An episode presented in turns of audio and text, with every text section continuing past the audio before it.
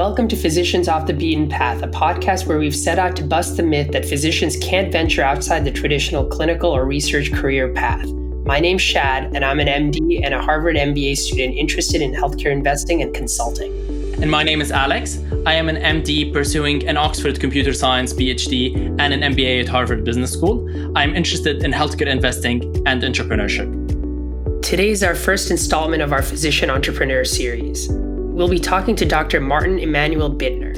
So, Alex, you're a resident entrepreneur. Tell us a little bit about entrepreneurship. Okay, sir, I'll give it my best shot. My favorite definition is by our own Harvard Business School professor, Howard Stevenson. It goes as entrepreneurship is the pursuit of opportunity without regard to resources currently controlled. In essence, it is about finding creative, resourceful, and innovative solutions to capture an external opportunity. In for profit entrepreneurship, it is capturing a market opportunity. In social entrepreneurship, it is capturing an opportunity to make social good. And in entrepreneurship, it is capturing the opportunity of innovation inside a big corporation. Entrepreneurship is not limited to that, however, one can also be entrepreneurial on a personal level as well. Great definition, Alex. Um, so, as mentioned, our guest today is Dr. Bittner. Dr. Bittner is the CEO of Arctoris, the world's first fully automated drug discovery platform that he co founded in 2016. He graduated as a medical doctor from the University of Freiburg in Germany, followed by his doctorate in oncology as a Rhodes Scholar at the University of Oxford. He has extensive experience in research covering both clinical trials and preclinical drug discovery and is an active member of several leading cancer research organizations, and was elected as a member of the Young Academy of the German National Academy of Sciences back in 2018.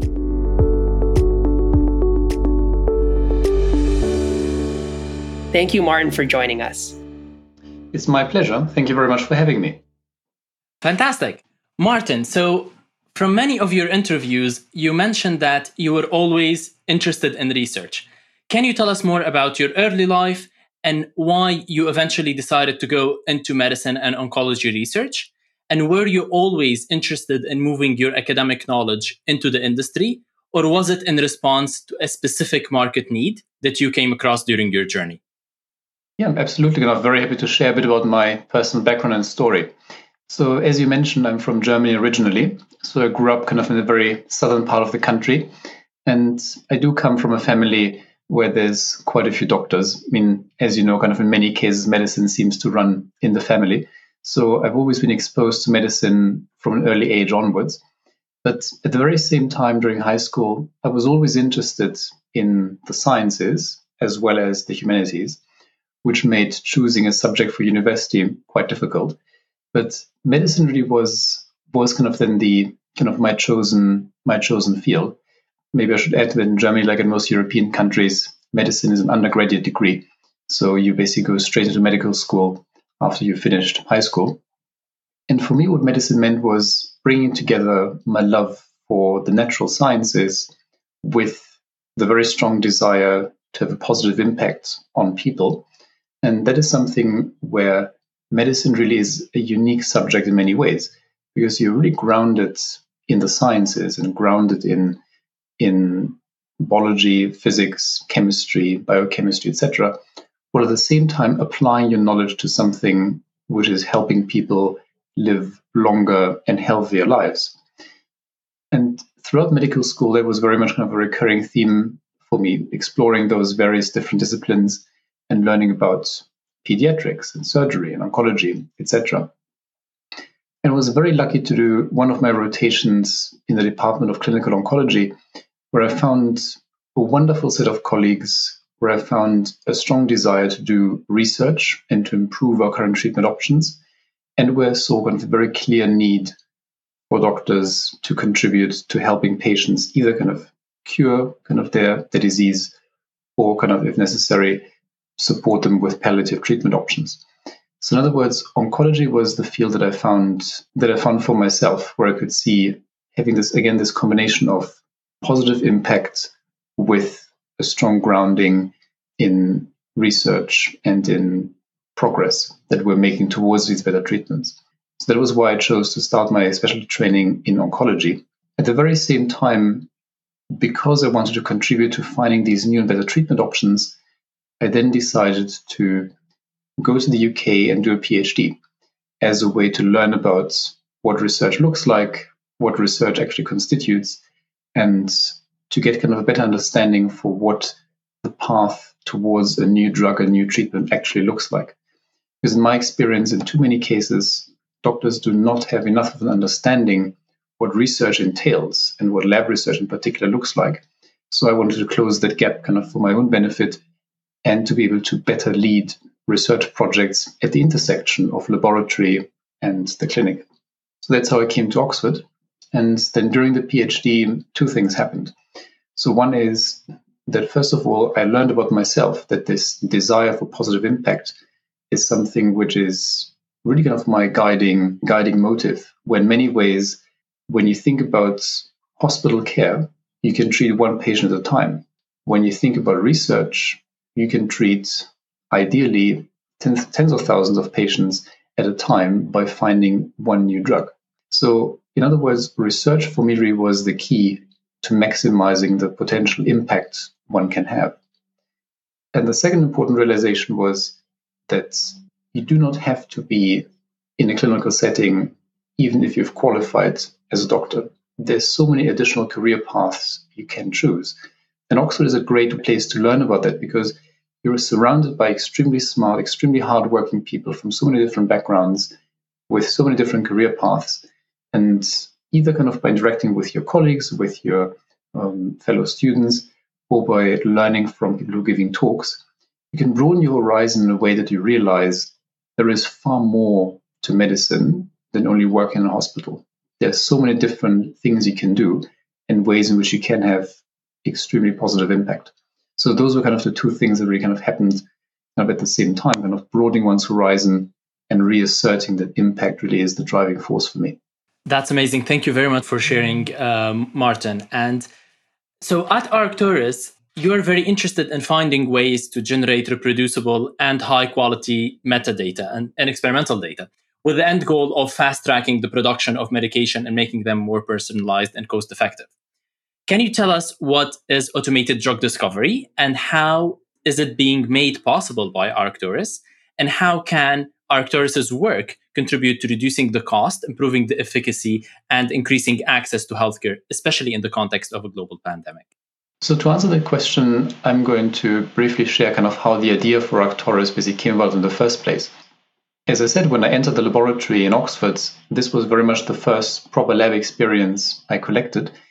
And I have to say, I was slightly surprised because, in my mind, and kind of my very naive assumption, kind of as a clinician, was the lab research was a lot about thinking, a lot about planning, a lot about hypothesizing and coming up with new ways to explain, for example, a certain disease, and then to run a few experiments to confirm what one has hypothesized. The reality is that highly qualified and highly skilled postdocs, PhD students, even junior professors spend seven, eight, nine hours every day manually performing experiments, manual cell culture, um, pipetting into PCR plates, etc. It's a very long, cumbersome, and error prone process that leaves hardly any time to actually read the literature, to actually discuss ideas with one's colleagues, because everybody is so busy with just manually running experiments trying to generate data, which in many cases are really not as robust and not as insightful as they should be. I think everyone who's once done a Western blot kind of knows how frustrating it can be when you're troubleshooting an experiment that worked yesterday and it just stops working for inexplicable reasons. And at the very same time, in many cases, these experiments provide us with ambiguous results. And we're left to wonder kind of whether the answer to the question is this way kind of or that way. So in other words, as researchers, we're spending the majority of our time generating data that is of very limited use. And at the same time, when I made these experiences myself in the lab, there were a few reports coming out at roughly at the same time when researchers in large pharmaceutical corporations, such as Bayer in Germany and Amgen in the US, published their findings, very scary findings, in that the majority of peer reviewed published research findings that they looked at to start their own drug discovery programs were found not to be reproducible. In fact, they found that up to 80 or even 90% of the research findings not robust enough, not reliable enough, and were not of sufficient quality for them to then embark on those projects for drug discovery. And that really struck me kind of as as a very, very scary finding that we have this archaic, outdated work model on the one hand, and that we have, as a result, we have this very poor data quality and very low degree of reproducibility on the other hand. So for me, that was the starting point to think about how can we do things differently and how can we do things better. So that is how Arctoris came about. When I spoke, I had kind of many conversations with my co-founder, kind of a close friend who is a chemist by background, and so we went went and looked at the problem from these two very complementary angles: chemistry, molecular design on the one hand, and clinical trials and cell molecular biology on the other hand. And what we then designed and came up with was to develop an automated drug discovery platform that uses robotics to run experiments where researchers can spend their time thinking, hypothesizing, planning what they want to do next. In other words, where researchers can focus on higher value tasks and activities while leaving the experimental execution to robotics. So that is kind of the idea we came up with, and that is the company we started. And over the past few years, we've now built Arctoris into a globally operating company that is still headquartered in Oxford, but that already has a subsidiary in Singapore that is opening its Boston office later this year, where with Arctoris, we can help scientists in academic centers, in biotech companies, and pharma companies worldwide, in that they can come to us. We design projects with them. We use our very experienced team to help them guide guide kind of their path towards drug discovery success. And we can use our fully automated platform to help them generate data that is robust, reliable, and allows them to make the right decisions at the right time. That is fantastic. And I'm so excited to hear about the expansion of Arctoris. So, Martin, here at uh, Physicians of the Beaten Path, uh, we talk to an audience of clinicians who are interested in topics beyond the traditional clinical career path. As an entrepreneur and biotech founder and CEO, what were the biggest challenges that you faced while pursuing uncharted waters? So, one of the first things you realize is that when you're a clinician, you don't really know much about business or entrepreneurship. It's simply not part of our classical curriculum. In other words, there were areas where I knew kind of that my knowledge was extremely limited. And that for me kind of primarily meant that this was going to be a journey where I would have to learn something new every single day. We would have to leave my comfort zone every single day. And that can be quite a challenge. And I think it's something which from the outset kind of can seem can seem like quite a daunting task. On the other hand, I've not done anything which I found as rewarding as starting the company and leading it for the past five years, which really has been an incredible journey of growth where you learn so much about yourself as well as about so many different fields. So, for example, in the very early days of the company, I would be doing anything from selling the company to investors, selling the company and the offering to clients, developing and protecting parts of our core intellectual property, finding, recruiting, hiring, and developing our team. In other words, so many things that have very little to do with my original training as a clinician, but on the other hand, in many ways, tasks where what I learn as a clinician still is incredibly helpful. So, what I'm thinking of in particular is an orientation towards patient benefit. Because we're a mission driven company, and our mission is to enable better research so that better drugs can reach patients faster. And I think that orientation kind of with patient benefit as our ultimate goal is something which is far easier for me to relate to because I do come from a clinical background. And that is something which permeates our whole organization, which is doing things that matter. And at the very same time, medicine is also kind of very good at teaching you how to communicate, communicate with colleagues from different disciplines, with patients. And that is something which is, in my opinion, really a core skill that anyone who wants to move into entrepreneurship needs, which is communicating your vision for the future and communicating the path that you're going to use to get there to people who are going to support you, be it advisors, investors, clients, partners, future employees, etc. So I think as clinicians, we're in a very unique position that we know a lot about healthcare, about disease pathology, etc. So we know a lot about these things on a on a factual level, but at the same time, we're also accumulating a lot of soft skills that are extremely valuable when you want to go into entrepreneurship. Thank you, Martin.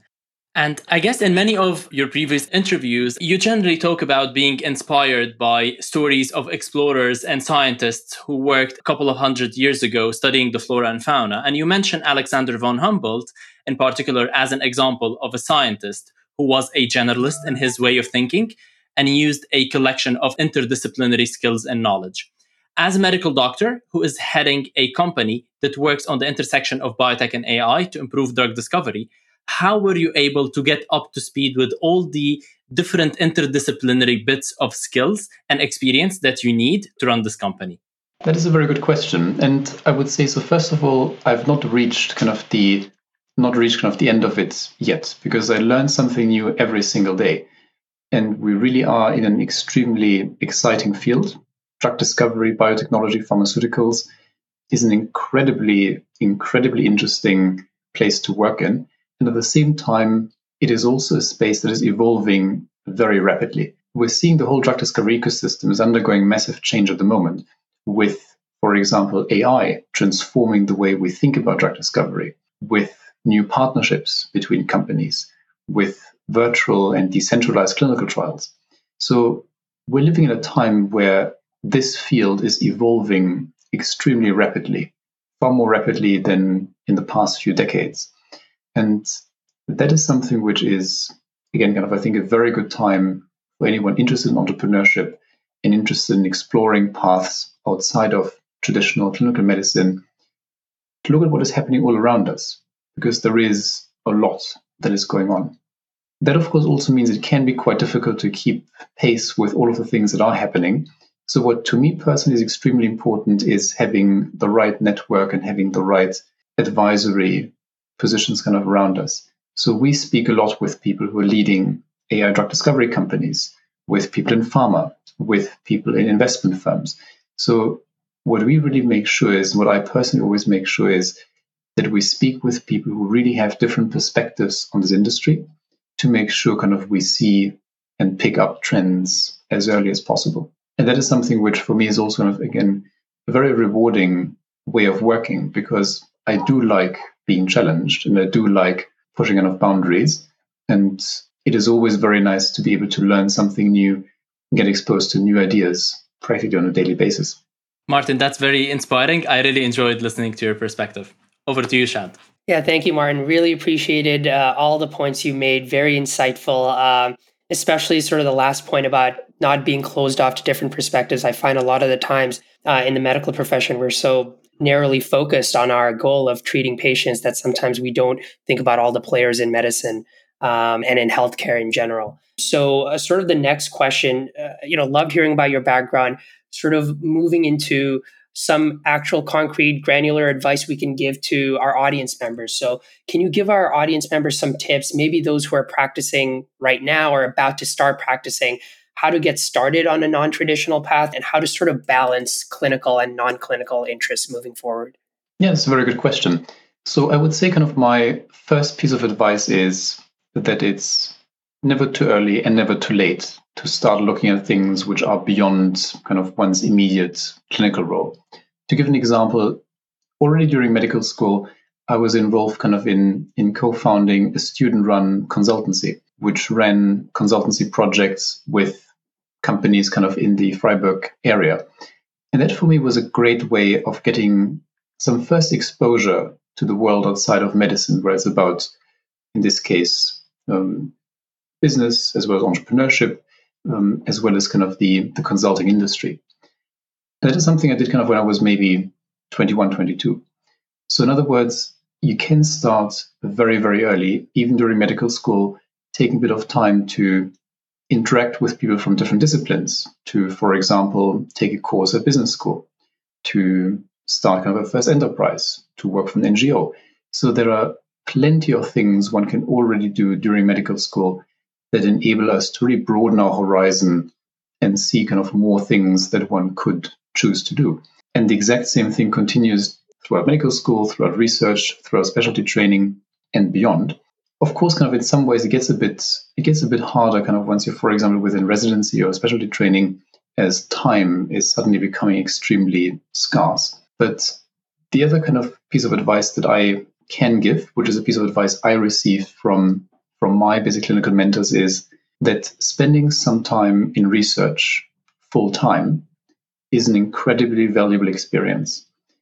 So, taking at least one year really spending that time to focus on research, I think, is an extremely important part of becoming a more well rounded clinician, especially clinicians with, with an interest in research and interest in developing new treatment options, because it does give you a very different perspective on the medical enterprise and gives you a different perspective and understanding for the the obstacles and the challenges and the time it really does take to develop, for example, a new treatment from bench to bedside. So, in other words, taking a bit of time to do full time research, I believe, is a very good way to again broaden one's horizon and can also be a very interesting starting point to then, for example, remain involved with the lab group or to move on from there to coordinating of a small research project or to working in translational research where you might spend some time in a, for example, a phase one clinical trial unit. And those are all environments where having a good grasp of the research landscape is incredibly helpful. Some other friends of mine have chosen kind of to spend a year doing something completely different. So, for example, working for um, Doctors Without Borders and spending time kind of working for for a consultancy firm. So, in other words, there are kind of many different things one can do, and all of them, all of them, kind of without exception, have found it an incredibly rewarding perspective and a rewarding experience to move beyond medicine, even if it's just for a year, because it does give you a different set of eyes which you can use to then look at challenges you might not have even considered before and can be kind of a great starting point for something entrepreneurial or for the next career move either within medicine or outside of it. Thank you, Martin. I really love that. I think this recurring theme of broadening your horizon is sort of the whole central thing uh, as to why Alex and I, you know, started this podcast. Uh, our entrepreneurship professor tells us, you know, that different perspective is what, what allows you to see the ten dollars on the ground. I mean, he uses the ten dollars as sort of a marker for an opportunity. It's what allows you to see things that other people can't necessarily see uh, because you have like two different perspectives uh, or, or, several perspectives rather. So, talking specifically about uh, entrepreneurship. So, how would you advise, you know, let's say medical doctors who want to be budding entrepreneurs? What ideas are worth pursuing and what advice is worth actually listening to because it seems like nowadays everyone has an idea everyone also has advice that they want to sell you and so this question is really about you know how do you think about ideation a and b you know how do you think about sort of filtering out all the different perspectives you hear and then integrating some into your into how you actually uh, move forward and sort of putting some uh, on the side.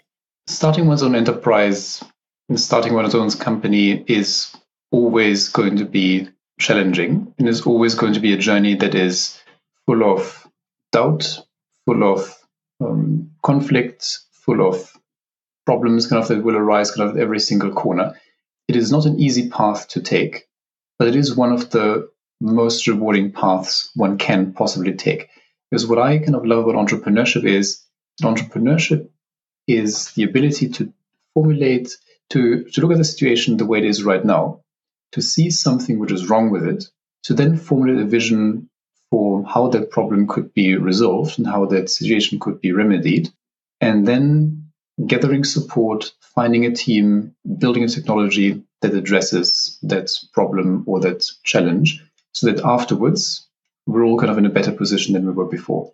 So that is it's a wonderful thing to do, but it's always worth bearing in mind that it's not an easy path, and that on the way there, in the end, kind of as the entrepreneur, you will have to make the decisions. It's extremely important to take advice from those who are more experienced, from those who've done it before, and to to listen kind of to the advice they give. But in the end, it has to be your decision and no one is ever going to know your company better than yourself. So that is something which I believe is an extremely important thing to always bear in mind. No one is ever going to know your company as well as you do.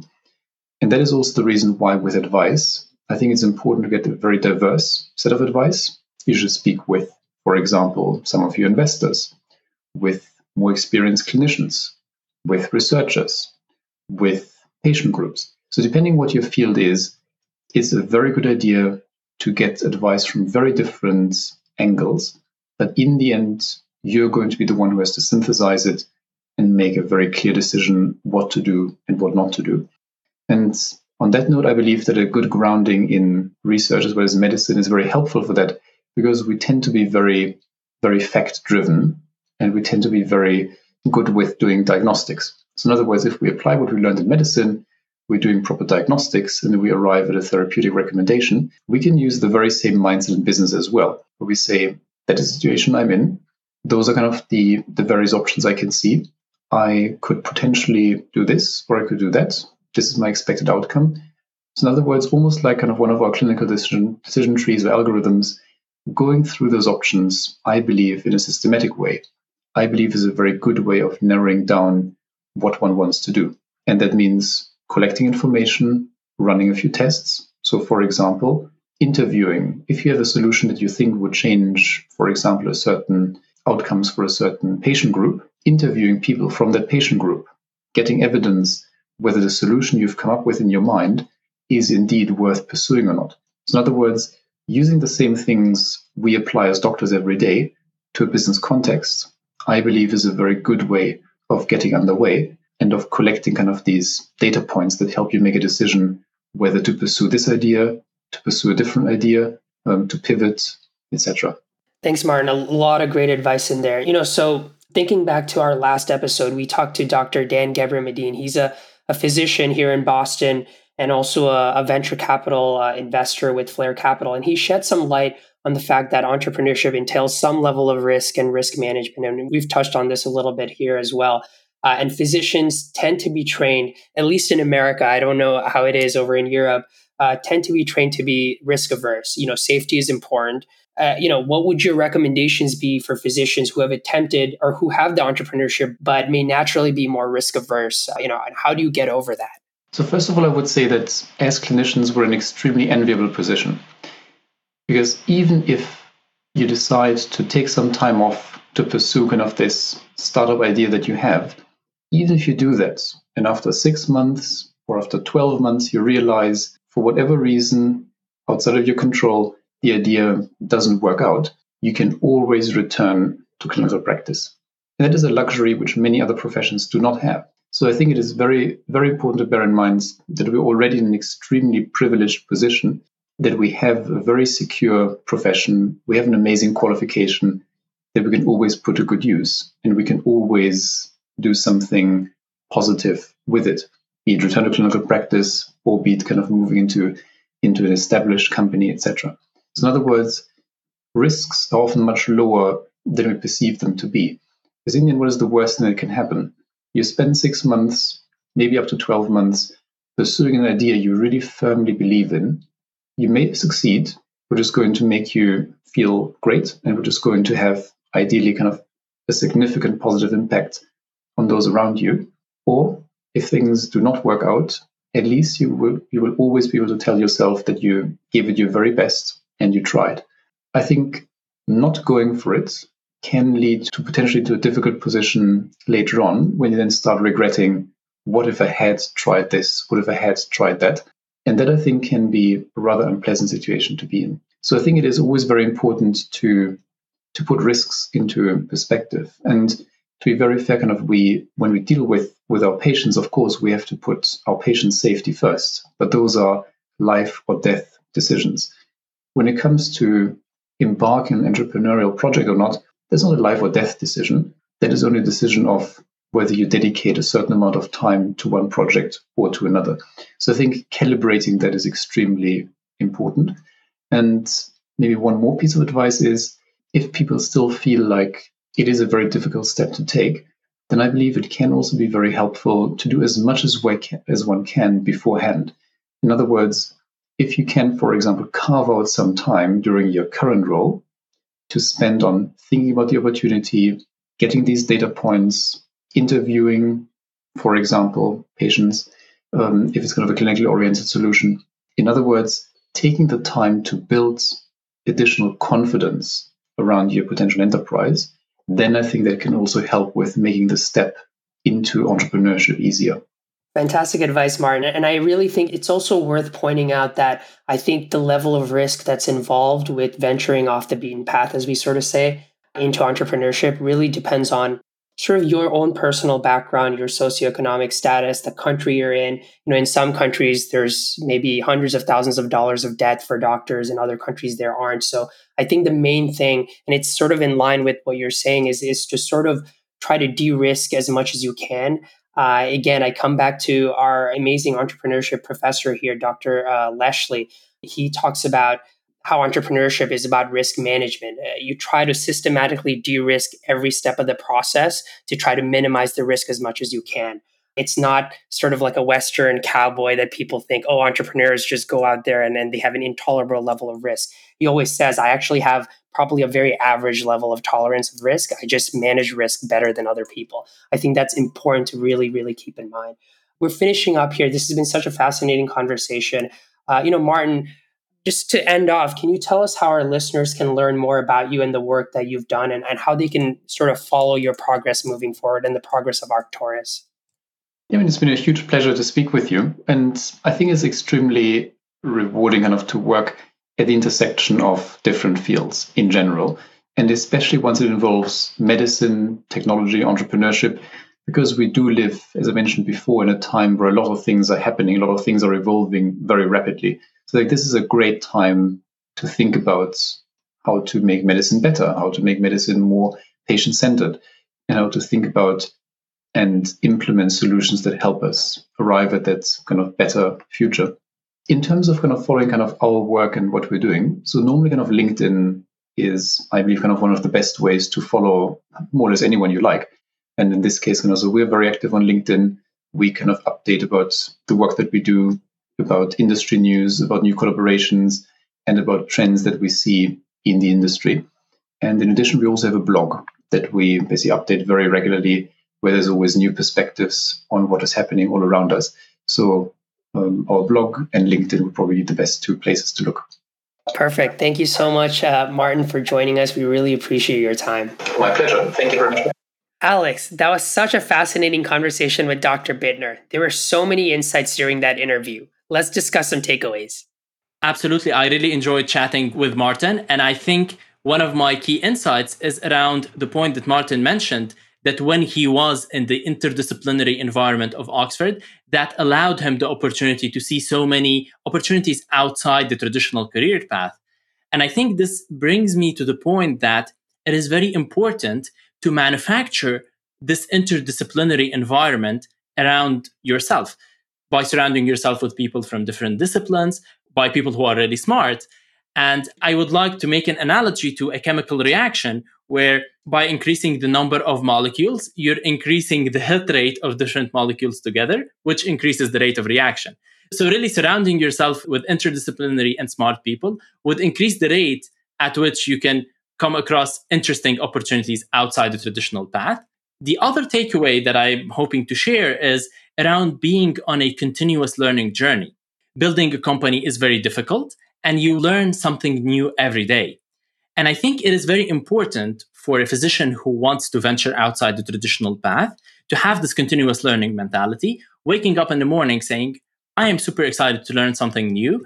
And I'm going to go through something that is going to challenge me and that is going to force me to get outside my comfort zone. Great insights, Alex. So, so let me share two of my insights. The first one is related to impact you know, we touched on impact in many different ways during our discussion with Martin, but he talked about the fact that he ventured out into clinical research because he realized that you can have an impact on thousands, tens of thousands of people through research rather than just, you know, the individual patients that you're working with in the hospital, even though that's important as well. And, and he had a very broad conception of what impact means. And I suggest to our audience moving forward you know broaden your perspective of what impact means there's many different ways to success there's many different ways to actually have an impact And once you actually start, as Alex said, surrounding yourself with people from different perspectives, your conception of what impact means will also broaden commensurately. And I think that's really important moving forward. The second thing that I wanted to talk about was Martin's transition from clinician to researcher to now uh, working as an entrepreneur was a natural transition for him. He didn't really go about thinking that he'll always be an entrepreneur when he was in high school or college. He realized that because of his understanding of impact, he wanted to go and do research. And when he was doing research, he realized a big pain point, which is that instead of collaborating with one another, instead of doing high value add works, reading literature, or conceptualizing how to the, the next test, a lot of researchers were doing manual work for eight or nine hours of the day. And he realized that a lot of this could actually be automated. And so the important insight here is that you don't necessarily have to go around trying to find the next billion dollar idea. That's not what it's about. You really have to immerse yourself in what you find impactful and what's meaningful to you. And the ideas will come to you. At least they should come to you if that's sort of the mindset you're you're operating under. And so that level of organic growth is something that's important to keep in mind for our audience. Those are great takeaways, Chad. And so for our audience, join us next episode when we have Tinashe Chandauka, who's a physician and a venture capital investor at Oxford Science Innovation, which is an $800 million venture fund built to support the commercialization of the cutting edge science of Oxford University. And remember to follow us on social media on Facebook, Instagram, and Twitter, and to catch our latest podcasts on Spotify, Apple Podcasts, and various other podcast streaming platforms. To get in touch with us, you can always email us at physiciansoffthebeatenpath at gmail.com or visit our website at potbppodcast.com.